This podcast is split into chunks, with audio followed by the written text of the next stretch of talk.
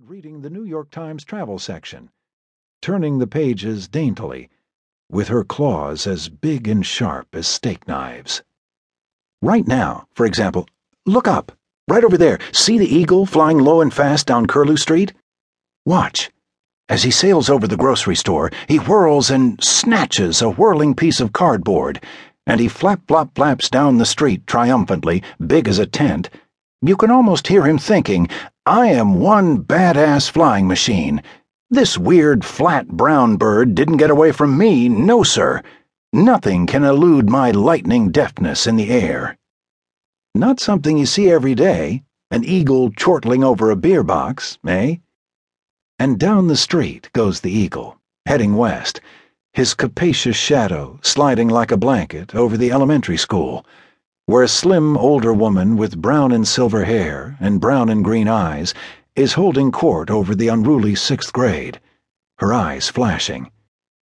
And over her grandson Daniel, age 12, with hair braided into three thick braids of different colors red, black, brown, who is zooming on his bicycle just in front of a logging truck, giving the driver wiggy nightmares for a week.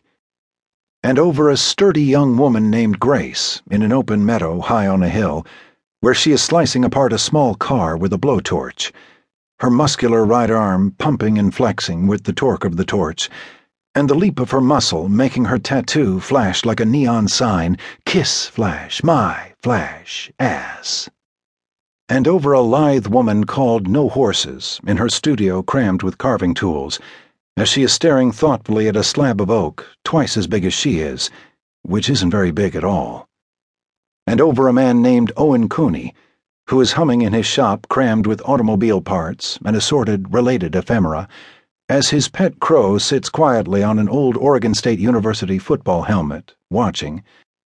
And over a grocer grocering, a priest priesting, a doctor doctoring, teachers teaching, two cooks cooking, a man beating his son, an insurer insuring, a woman vomiting in a creek, a banker banking, an old nun's heart faltering in her room on the top floor of the hotel, a man telling a lie in court, a teenage couple coupling on top of the blankets in the downstairs bedroom of her parents' house so as to be sure that no rumpled sheets will tell tales of their vigorous unclothedness.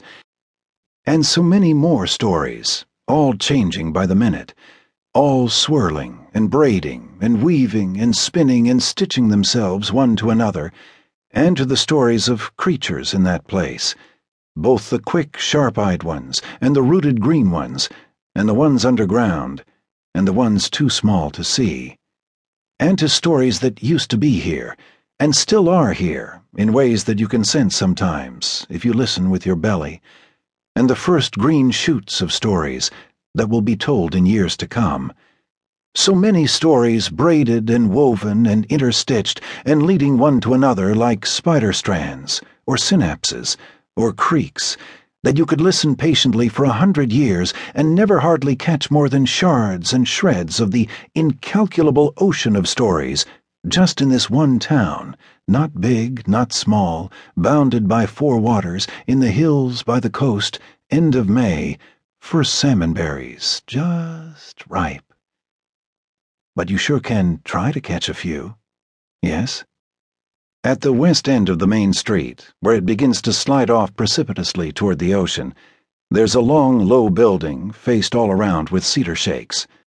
Right over this sprawling structure, the eagle turns south toward his nest, and as he wheels against the noon light, his capacious shadow slides over two elderly men at a rickety alder table in front of the long, low building, and they look up right quick. That thing big as a tent, says the taller of the two. Adult male, says the shorter man. How can you tell from here? Can see his ego, the angle of his dangle. They grin. Actually, I can tell it's a male, continues the shorter man, because you notice that he's carrying a piece of cardboard, which is foolish. So there you go. Gratuitous slur on our gender, says the taller man. Men, the final frontier, answers his companion, as your lovely bride says. The two men are drinking beer and eating salmon berries.